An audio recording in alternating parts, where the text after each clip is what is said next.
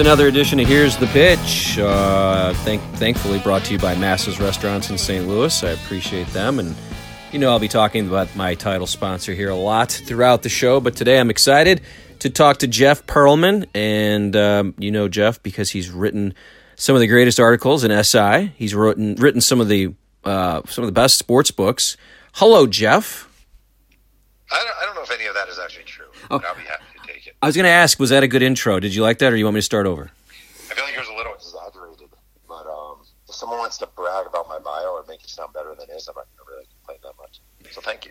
Well, I uh, so I obviously I, I'm a sports fan, so I know of your work of uh, kind of some of the stuff you did in S I. Um, you wrote about uh, you rode with John Rocker on a subway, and it kind of became your claim to fame.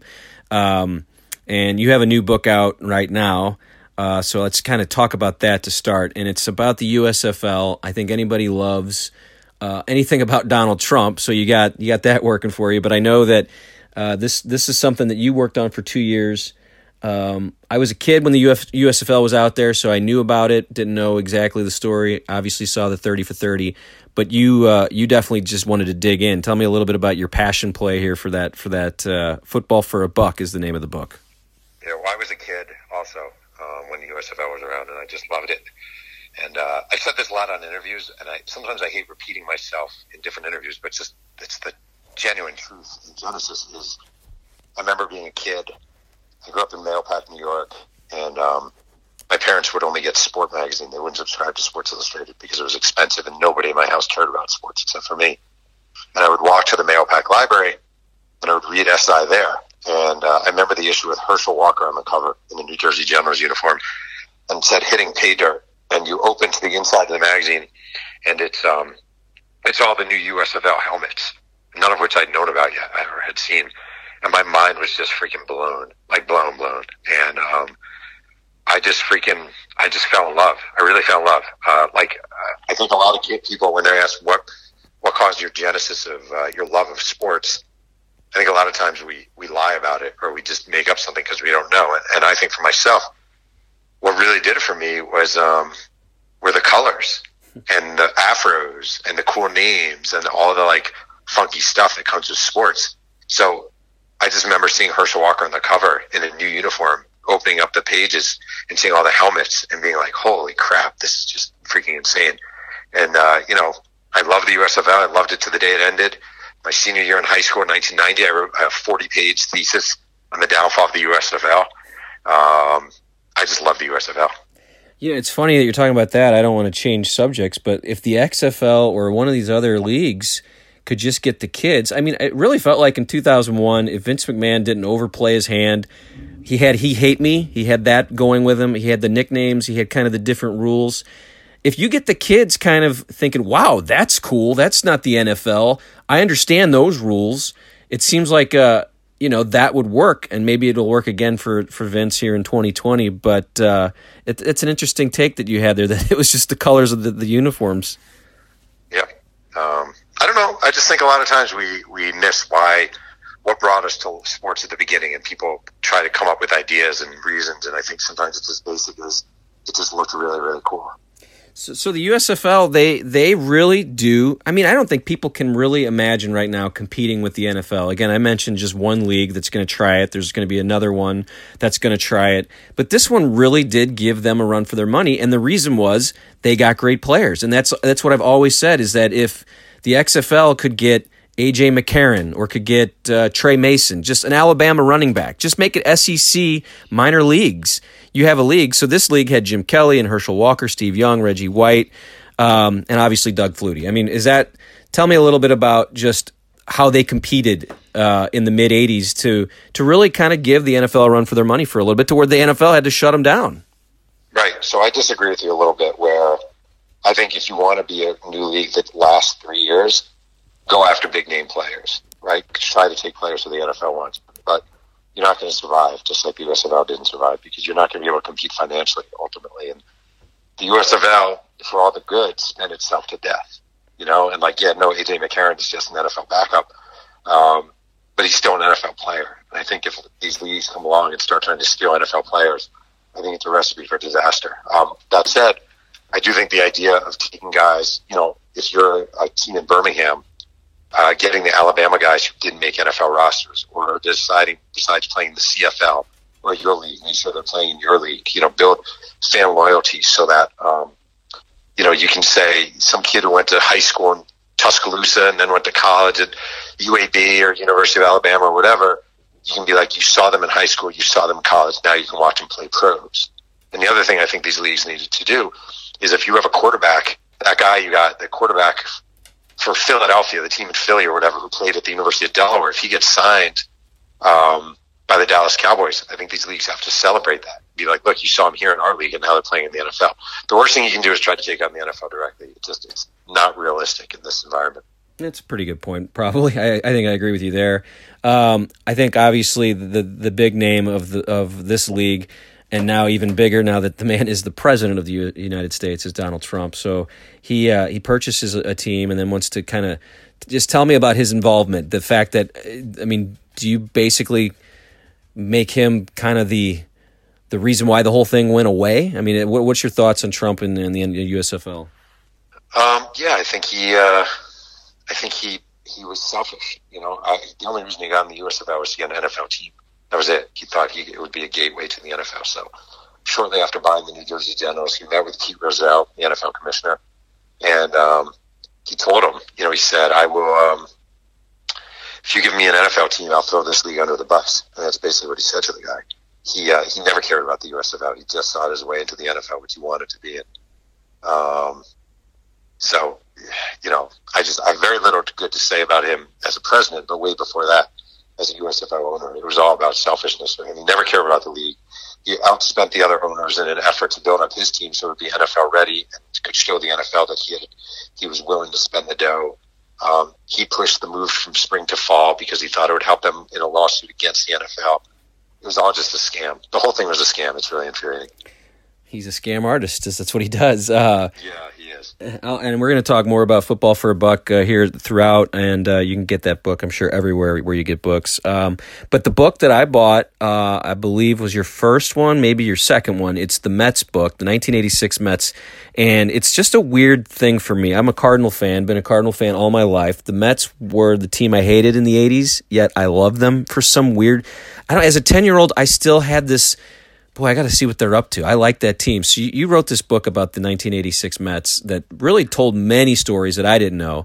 Uh, how much fun was it for you to to kind of maybe talk to, I, I think you you liked the Mets growing up, right? This was sort of a, oh my God, I'm a fanboy. I get to do this, right? Is that is that right?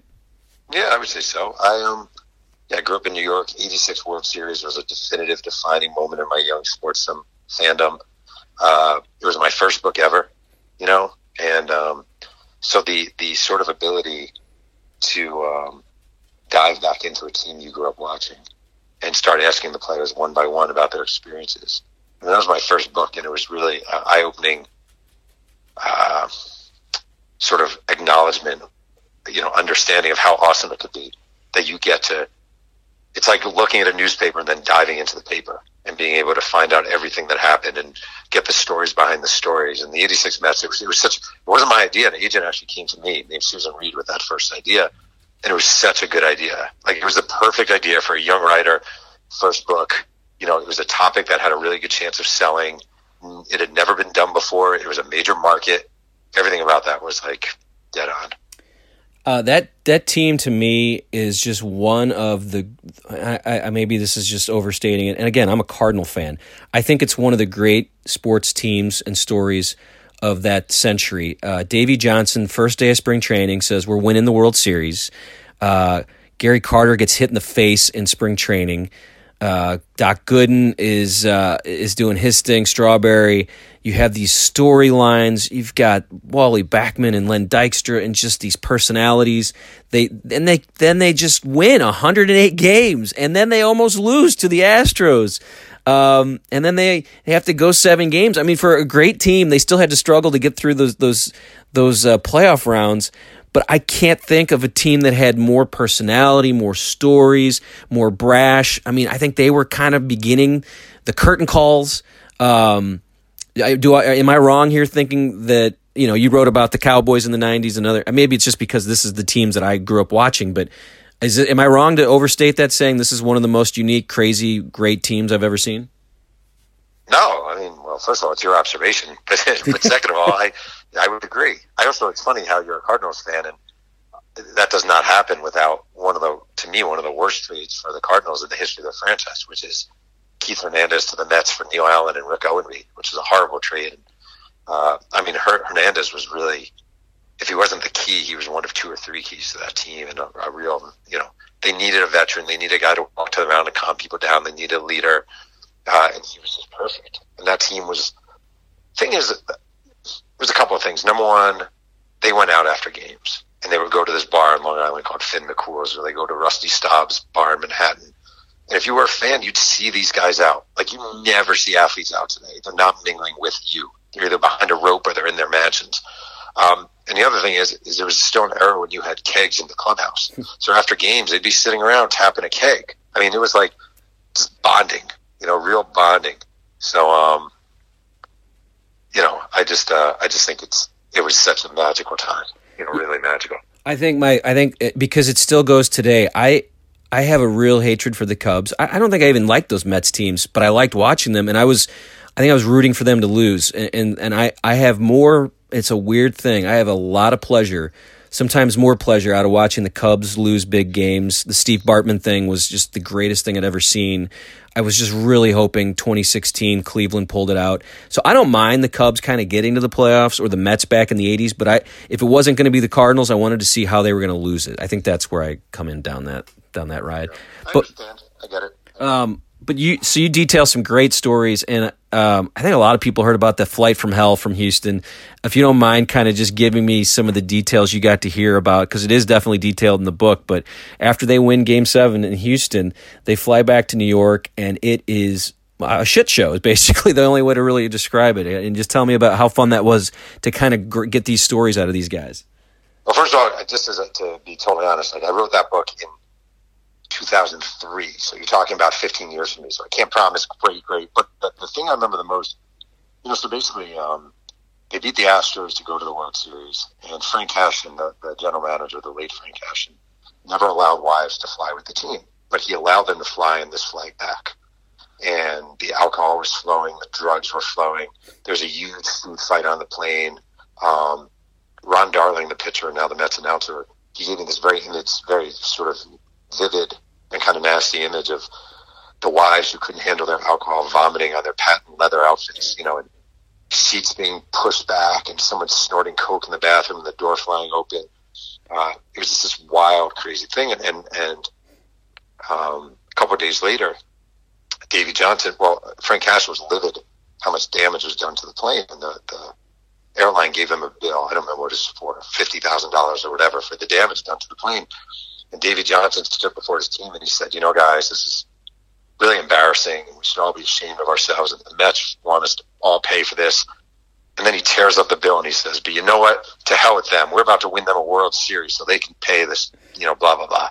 And everyone goes crazy. So it's great. It was, yeah, I love that stuff. Yeah, and that, I think once you get them further away from the, the, the years, they, they get more open, you know, and that's probably why you got some great stories. I, again, I could talk about the eighty-six Mets forever, but then you move on to the nineties Cowboys. You write a book called uh, Boys Will Be Boys, and um, so I haven't seen this one, but again, I, I did I did love the nineties Cowboys. I don't know why. I guess I, you know, I had some sort of sick thing with the dynasties, but uh, tell me a little bit about writing that book and hearing some of the stories from uh, all those. I mean, you got, again, the White House, Michael Irvin, uh, just so many crazy things that happened in the nineties with the Cowboys.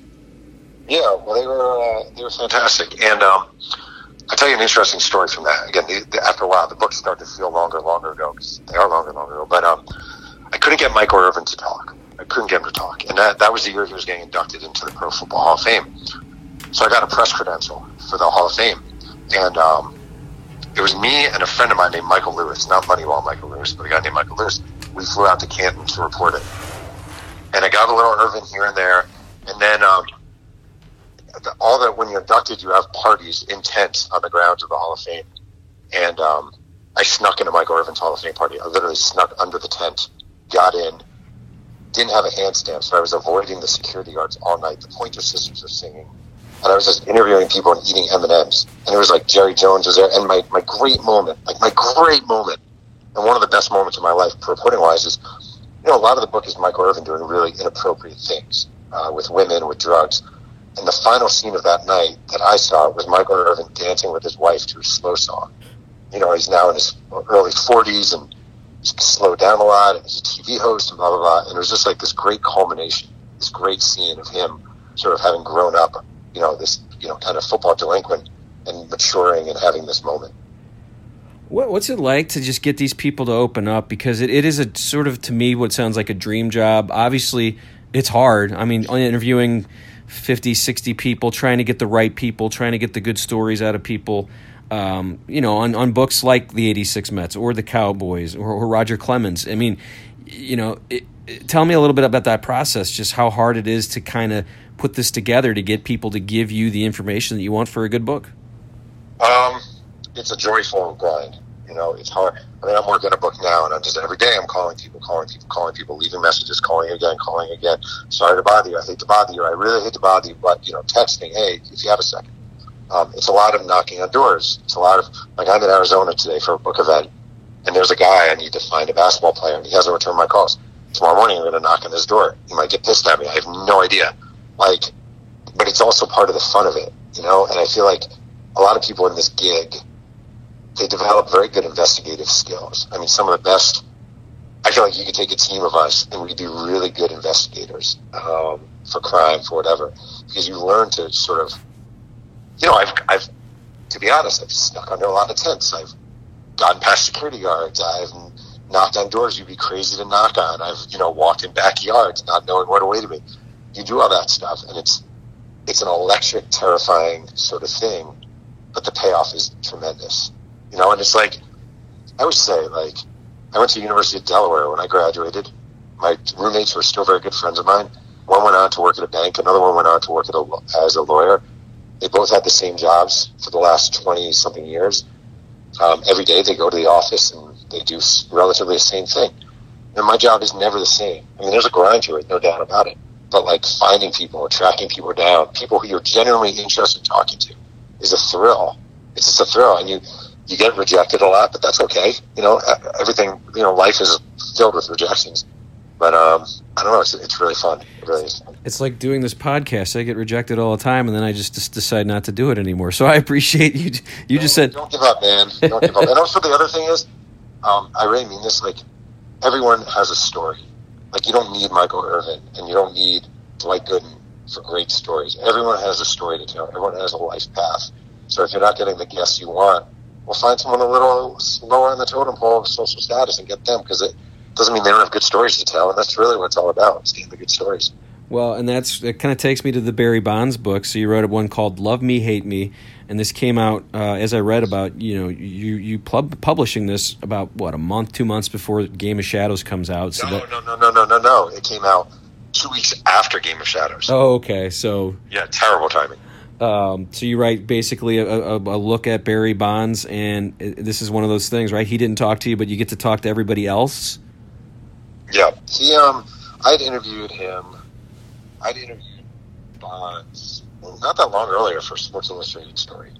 And then I went up to him when I was working on this book and said, I said, you talk to me. He made it clear he would not. He wasn't a complete ass about it, but he, he wouldn't talk. But that's cool. Like, that's fine. He doesn't owe it to me. I always say nobody owes it to me to talk. So I interview everyone. I found his, you know, Boy Scout den leader, and I found the woman who sold him his house, and you find friends of his wife, and you, you just compile this sort of thing. I... It's not that important in a weird way to talk to the main characters, because A, they've talked a million times, and B, they're going to tell you sort of their side of how they see themselves. But oftentimes the most fascinating is how other people see them. That was the case with Bonds, definitely. Yeah, and w- tell me, what did you what did you glean from all your interviews about him? It, it wasn't real positive, most people, right? From what I what I saw. No, he's he's an awful. I don't know if he still is, but he was an awful human being, like a truly awful human being. He treated people like absolute crap and didn't care about people. He was terrible. So it was it was an exhausting effort to find people to say good things about him. And one of the criticisms would be, well, it's really a biased book because there's not much positive about him. And I would say, well, there's not much positive about him because he doesn't say, he's not a nice human being. He's not a good guy. So it was very hard to find sort of positive Barry Bonds takes because nobody has one because they all think he's, he's a jackass. I keep, really, it's like a life. He reminds me so much of Donald Trump. It's not even funny. His whole key to life was walking like he belongs, walking over people, walking through people. That is what he did time and time again. And he always would get what he wants. I mean, I've never seen a guy who sets an asshole to people, but he had, you know, a locker. He had a massage chair by his locker. He had two private P R people.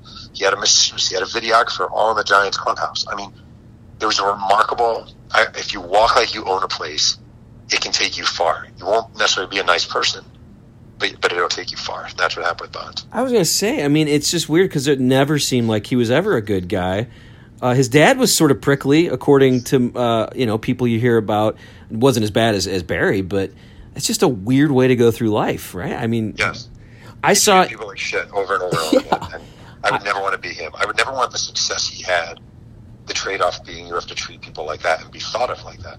So. Weirdest thing I saw. I was at the two thousand All-Star Game in Atlanta, and Barry was was playing in it, and his son was there, and somebody closed the door, and his son, I think at that point was eight, nine, ten years old, something like that. And I'll yeah, never, I'll never forget it. He goes, "They better not be closing that door on me." Like, yep. a ten-year-old said that, and I said, oh, my God, we've got Barry Junior I mean, it just was... And actually, his son, I did a Q and A with his son a few years ago. He's actually a really nice guy. He has very little... I mean, Barry didn't really raise him, you know? Uh, and the one thing I will say about writing books, like, part of the whole thing is finding out, okay, why is this guy this way? Like, that's part of the whole puzzle of it all. Why is this guy this way? What happened in his life that made him to be this way? And the truth of the matter is his dad was not very good. His uh, quote-unquote godfather, Willie Mays, not a nice guy. So, like, if you raise a kid like like like he's being raised by wolves, this is what you're going to get. You did uh, – it seems like that's sort of your, your theme here because then you, you did – you kind of obviously you got to write a book about someone who's interesting, Roger Clemens. So you, you picked the other guy, and that book's called The Rocket That Fell to Earth. Um Another guy who doesn't seem like he's real friendly, honestly. Is that kind of what yeah. you gleaned from that project? Um, that was my least enjoyable project because the thing is, like, Bonds, for all his flaws, like, he's he's a relatively intelligent man, and Roger Clemens is not. And if someone lacks sort of introspection, uh, can't look inside himself, it's very hard to sort of uh, find a lot there. So of all the books I've written, Clemens was the least enjoyable. Again, so I, and I appreciate you taking some time, just a couple more minutes here, and I'm going to let you go. So thank you. I uh, so I look at your one of your bios, and there's a story about Rodney Dangerfield uh, naked and a bong. So I have to ask, Rodney, Rodney Dangerfield naked and a bong. There's three three things there. Tell me about all three. I love that. So um, I was writing for Newsday. Obviously, I was at Sports Illustrated for a long time. Left to write features at Newsday. I'd grown tired of sports, and I wanted to try something different. So this. Basically, my job was to walk around New York City and find people to profile. And my editor called me one day and said, you know, Rodney Dangerfield is in town promoting his new, he had an autobiography out, I think. And do you want to go interview him? I said, sure, definitely. And it was, he was staying at the Omni in Manhattan. And uh, I went up to the penthouse to meet him. The hotel door, I think, was cracked open. I knocked. He said, come in. I walk in. He's wearing a robe, but it's all sort of wide open. So I see his junk hanging all out. And um, he's smoking a, a from a bong. And I interviewed him while he was basically naked and smoking from a bong. And uh, he was like, a, it was at the, toward the end of his life. It was kind of sad. It was like a scene from a movie where those sort of beaten down lifetime entertainers just, you know, smoking and saying, what do you want to know, kid? It was kind of like that. I, I'm a huge Norm Macdonald fan. I've watched uh, a lot of Rodney's specials. It just seemed like he was a, he was never happy. He really didn't think he got respect, even though he got tons of respect. But he just, it was a very depressed, which is weird about these comedians, you know. They're so funny. People, Robin Williams, uh, and, and in the end, they're just not real happy at the end. It's weird. I, I think um, I think a lot of them would say, I mean, it's a very common, it's so common, that theme with comedians. I think a lot of them would say is that the sort of comedy is a search for attention or a search for approval, and that's something in their life, you know, needs that. And I guess we all have that to a certain degree. I want people to read my books. You want people listening to podcasts and blah, blah, blah, blah, blah. But I feel like comedians, there's a real, oftentimes, not always, like a genuine sadness behind the laughs. And if you look closely or you talk to, I've interviewed a ton of comedians through the years, and they all share a little bit of sort of, there's a darkness behind them. Um, like you said, you saw it with Rodney Dangerfield, you saw it with Robin Williams. um, a lot of guys where you, you definitely see it. Eddie Murphy. So. I'm and I, I know you do probably a million podcasts, and most people say, "All right, tell me the John Rocker story." I have to ask it. So, John Rocker, I think everybody remembers, the Braves pitcher, uh, goes crazy, is a nut, kind of a nut, and has this weird relationship with New York people. So you, I guess, tell me the genesis of kind of getting agreeing, getting him to agree to to ride the subway with him, and then he just starts going on tirades that got him in trouble and basically blackballed from baseball. Yeah, that's not actually what happened, though. I, didn't, I never rode the subway with him. Oh, okay, I thought so. You did. Sorry. It's okay. I, uh, basically, I wrote a profile of him for Sports Illustrated during the nineteen ninety-nine N L C S between the Braves and the Mets. And um, and the story never ran. It was, a, it was a pretty generic profile. I had to write it really quick. They wanted it uh, during the Major League playoffs. The Braves made the uh, World Series. They got swept by the Yankees. And this profile I wrote never ran, and it was like me getting twenty minutes of Rocker here, ten minutes there. It wasn't very good. Well, the season ends, the story never runs, and my editor, uh, Dick Friedman, says, why don't you go down to Georgia and try to spend some time with Rocker and freshen up the story? So I called his agent, and he was like, yeah, come on down, you're going to love him. And uh, I flew down to Atlanta.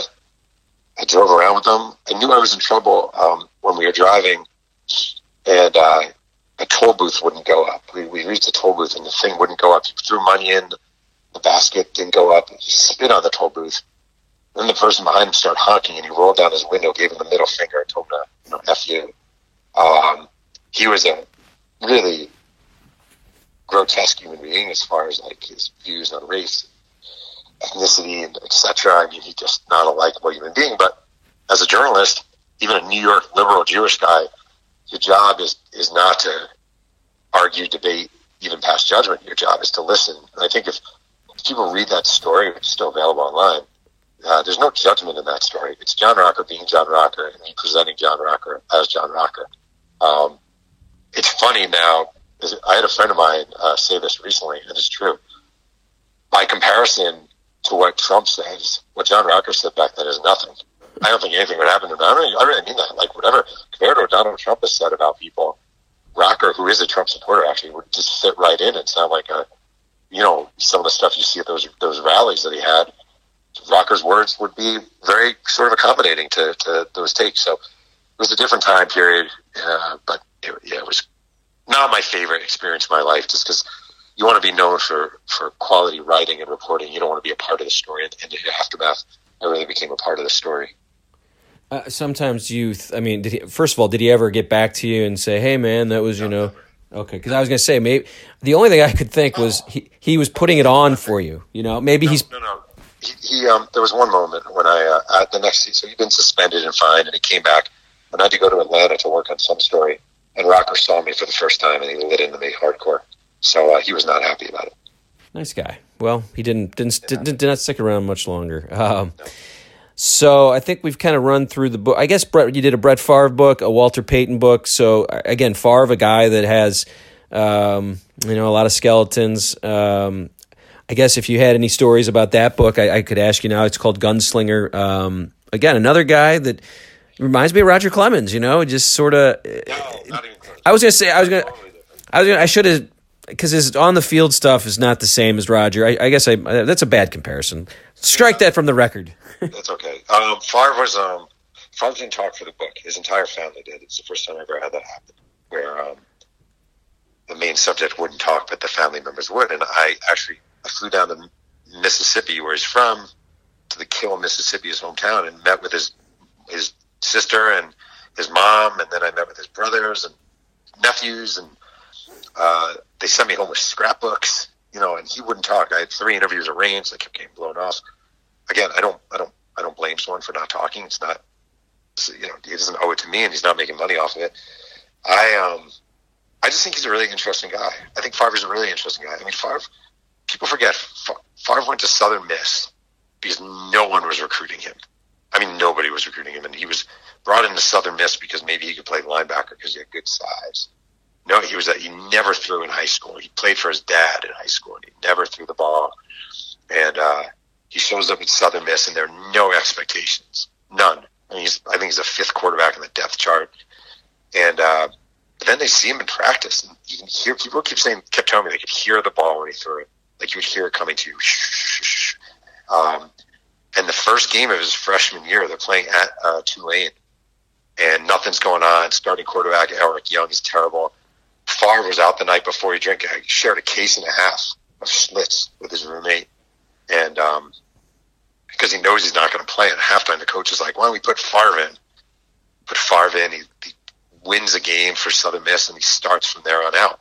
But he, re- it's not like nowadays where everyone is known and every high school kid is on the radar. Nobody knew about Brett Favre. Nobody. I'll have to check that out. I mean, and now I'm. You've got. You've sold me on another book. Uh, But the, again, I'm going back to uh, where we started. Uh, Football for a Buck is the book that you just wrote, and I know that you're very proud of it. Um, t- and I guess the title, I don't know if you want to give away the ending, but uh, you call it Football for a Buck, and, and there's a reason for that. Do you want to do you want to divulge that now, or have people read the yeah, end? No, no, no. I, I keep no secrets. I um the the U S F L ended up suing the N F L in this huge lawsuit, and um, they ended up winning a dollar, the U S F L, and that was the death of the league. That was Donald Trump led lawsuit. So uh, Football for a Buck is because they want to. They were worth a dollar, basically. So that's all it is. Do you would you compare that league? Because I know there's airplane air, airplane brawls and, and players punching coaches. A lot of people love the A B A and, and kind of that what it was. Is this akin to that? Because you have the stars that come from the, the U S F L to the, the N F L. The A B A had all these big names that went obviously to the N B A when they the, the, the diluted the teams down to the. to the A B A not having anything left. Is that is that a good comparison, the, the, those two leagues? Yeah, very. There was a great book about the A B A called um, Loose Balls by Terry Pluto. And, um, and uh, it's, yeah, I mean, that book was, when I, I read Loose Balls not that long ago, and there are tons of similarities. I actually had to work to make sure the book was not Loose Balls two, that I wanted it to be its own sort of entity. Um, but yeah, I mean, two fun leagues, two upstarts, two leagues taking on bigger leagues, two leagues with a lot of drugs and drinking and just wildness and guys on the fringe who are getting a chance to play pro. Yeah, it's great. Um, I loved it. So you had a lot of fun, right? You told us earlier that this, you know, this league is more, you know, as a kid, you just loved it. It sounds like you had a lot of fun kind of just – Like like you said in, on Twitter, I follow you on Twitter, and you just said, hey, I, this is a passion play. I'll talk to anybody who wants to. And, I, and like I said, I've read a few of your books, so I was interested. But you really just wanted to just do this for, for fun, right? I mean, I mean, obviously it's work because you're writing a book. and you're. I, I wanted to do it because I believed in, that it would be a good book. I mean, I really, I really believed it would be a good book. And, um, you know, sometimes you just do one. A lot of times you do books. I mean, I've always, every book I've written, I've been happy to do and excited to do, but this one was a real passion project, so I just, you know, I put everything into it, put everything into promoting it. Uh, I feel good about it. So I don't know if you want to tell us what you're working on now, but uh, I, I believe you're right at the at the Athletic, right? Is that? Yeah, every now and then. But I'm working on a uh, working on a book about the Lakers of ninety-six to oh four, so the Shaq, Kobe, Zill years. That's my new project. So that'll that'll keep you busy for the next couple years, I guess. I hope so. I mean, yeah. I mean, is this is this is kind of what, what you do, right? You write books. You're a, you're a book writer, along with the Athletic and some of the you do some freelance stuff. But I mean, is this? God, it sounds like the greatest career ever. That you just kind of pick a project, and you got a good, uh, you know, obviously a great reputation, and, and publishers like you. This seems like what what a, what a fun job, right? Yeah, I mean, it's my um, it was my dream. Uh, it was my dream career. So. You know, I, uh, yeah, it's great. It is great. I get to raise my kids, and I'm around, um, you know, I'm around, you know, to with my wife and my kids, and it's the best. It's great. It is great. I cannot complain. Well, I appreciate your time. I'm going to keep in touch because I just want to do one with you where we just talk about the nineteen eighty-six Mets. How about that? So maybe a couple, couple six months, we'll check on this uh, Lakers book, and then we'll uh, we'll talk more about those eighty-six, eighty-seven Mets because right, they're fun, yeah. Man. Thank you for your time, Jeff. My thanks to Jeff Pearlman for being a guest here on Here's the Pitch. Great books, great stories, and I uh, hope you enjoyed that. And I hope you enjoy my title sponsor, Massa's Restaurants. Five locations in Saint Louis. No col- cannelloni. No bologna in the cannelloni. I'll get it right one of these weeks. And, uh, yeah, that's uh, my title sponsor, S T L masses dot com. That's where you go in Saint Louis. If you listen abroad, if you listen in other cities, you're driving through, find them. Go to them. There's five locations in Saint Louis, and it's delicious. Italian fare, low prices, great atmosphere, beautiful portions. I love Massa's Restaurants, and I love them for being my title sponsor. Once again, I appreciate you listening to Here's the Pitch and more big names, big fun in twenty nineteen. Lots of interviews with different people from different walks of life. That's what this show will be from here on out. Hopefully you're enjoying it. Like my friend Jeff, who listens a lot and says, hey, make sure you mention that you have a lot of listeners. Don't go around saying you only have five to six listeners. Pump this thing up. It's true. I see the stats. I was shocked the other day. I looked to see the Benjamin Hockman one, the last one I did before I went on a little hiatus. That was the highest listened to one because people love their Cardinal baseball. So you can expect a lot of Cardinal baseball talk here coming up on Here's the Pitch, along with everything else that's going on in the world in twenty nineteen. And remember to subscribe to my YouTube channel, S T Weekly. Just type in S T Weekly, put that in the search button, you'll find it, hit subscribe, you're done. That's all you got to do. You don't have to watch anything, you don't have to sign up for anything. That's going to do it for Here's the Pitch. Thanks for listening, and we'll see you next time.